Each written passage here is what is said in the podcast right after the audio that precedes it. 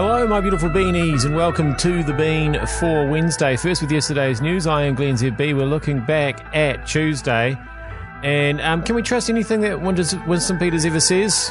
Kate Hawkesby wants to know: uh, Are they actually going to print KFC, the the you know the chicken or whatever it is, and uh, Simon goes shopping?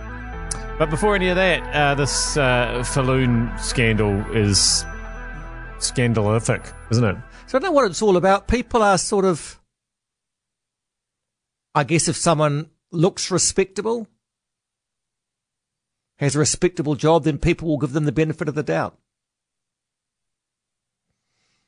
Anyway.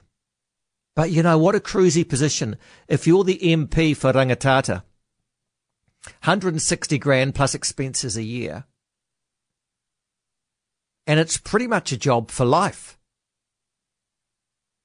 You don't have to do much. Just gotta keep the local selection committee happy. Go to the local field days. Kick a few utes tyres. Go to a dog show. Job for life. We blew it. Yeah, the whole thing is uh, super, super, super, super, super odd. Um, and I think Kerre McIvor is also a little bit mystified by the situation, or even a lot mystified, to be honest. She acted decisively, got rid of him. The rat didn't so much as leave the sinking ship as be run off the sinking ship. So, you know, it's a bloomin' shambles, really. How many weeks ago did I say that National might as well save themselves the money and just not campaign this election? Then along comes Judith Collins, and you think, mm, maybe there's a chance. And then she has a member of the party behave in this fashion. Where does that leave you if you were one of those who, you know, and a number of you rang me and said, yay, with Judith Collins there, there's a fighting chance. Do you still believe that fighting chance exists? Is it just one of these cyclical things that happens within parties where there's a great deal of churn? You get rid of those who have done all they can. You get rid of those who just aren't suited for public life. And it's just one of those things. We certainly saw all sorts of hoo ha with the Labour Party before they settled down under Jacinda Ardern and Grant Robertson. Yeah. Judith Collins must have been thinking, Whew, well, I'm glad that's over and done with. Boy, that was a tough week in politics. Well, I'm here now and onwards and upwards. Ah, no. Two steps forward, one step back. Does it make you rethink your vote for perhaps the third or fourth time? Does it make you want to throw up your hands in horror and think I'm never going to vote again? And for those who have struggled with mental health, at what point can you say being a drunken creep is a mental health issue?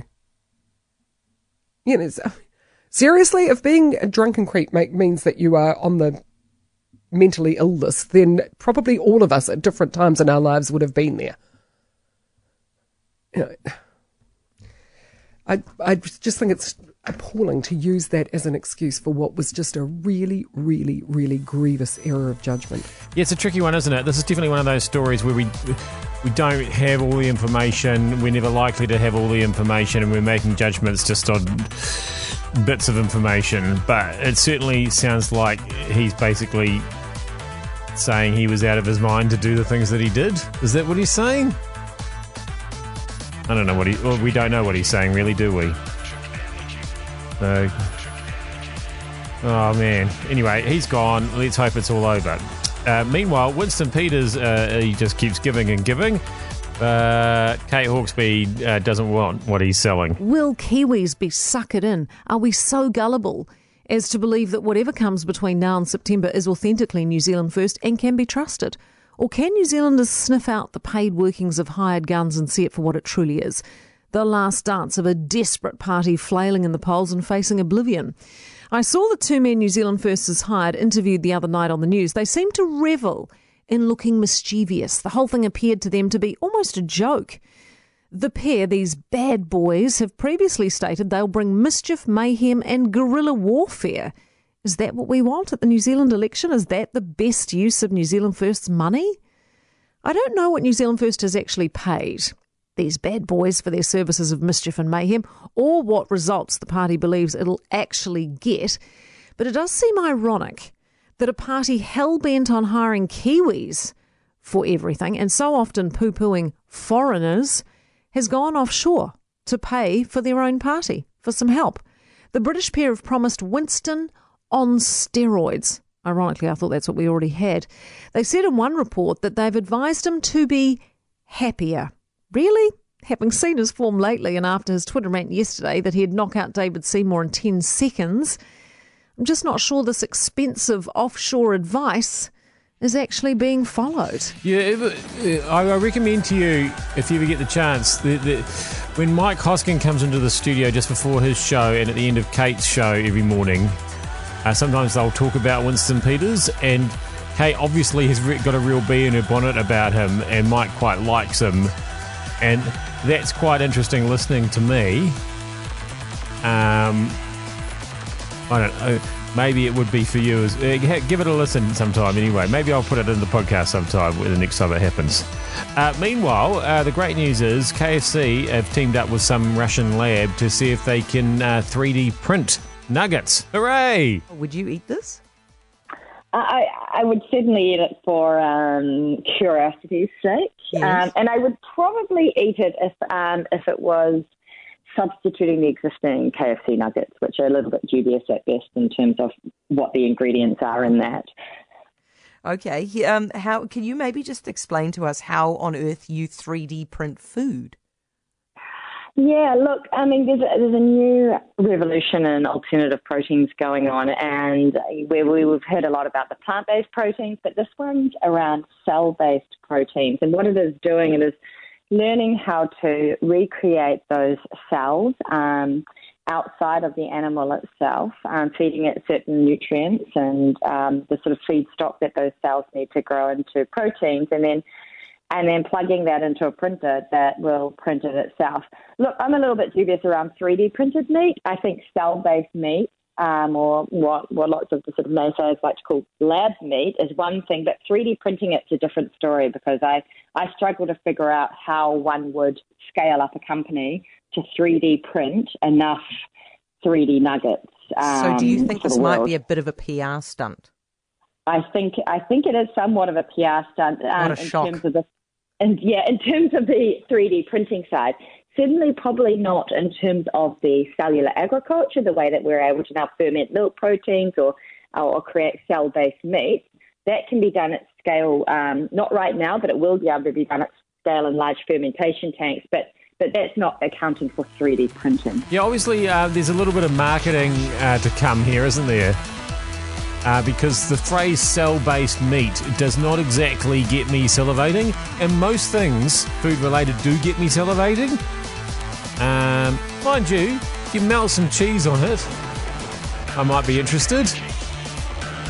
Uh, we're going to finish up. Normally, we put the food stuff at the end of the podcast, but today we're just going shopping with Si. So I said, uh, Sam, shall I take Monty down to Mitre 10? He's only one, but I've always dreamt about this. Well, you're a manly man, Simon. exactly.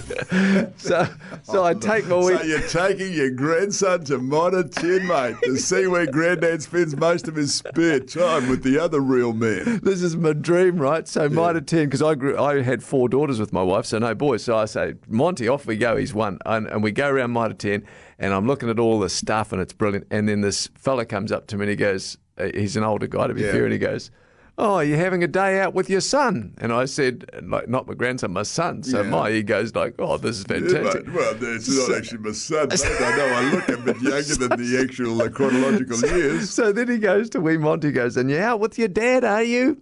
And I go, yeah, yeah, I'm just having a day with my son. I didn't tell him. oh, you're kidding me. You pretended your grandson was your son. How often is that going to happen in my life? I took every moment, mate. It was brilliant. That's I said, really... "Come on, son, let's go shopping." Talk about middle-age crisis. That's dreadful. I don't know what's happening. Why is it any different taking your son or your grandson? shopping? And more importantly, why are you taking a baby anywhere? It- There's nothing more annoying than somebody in a shop with a baby. Um, there's a time and a place for that kind of thing, and it's when I'm not anywhere near it. I am Glenn ZB.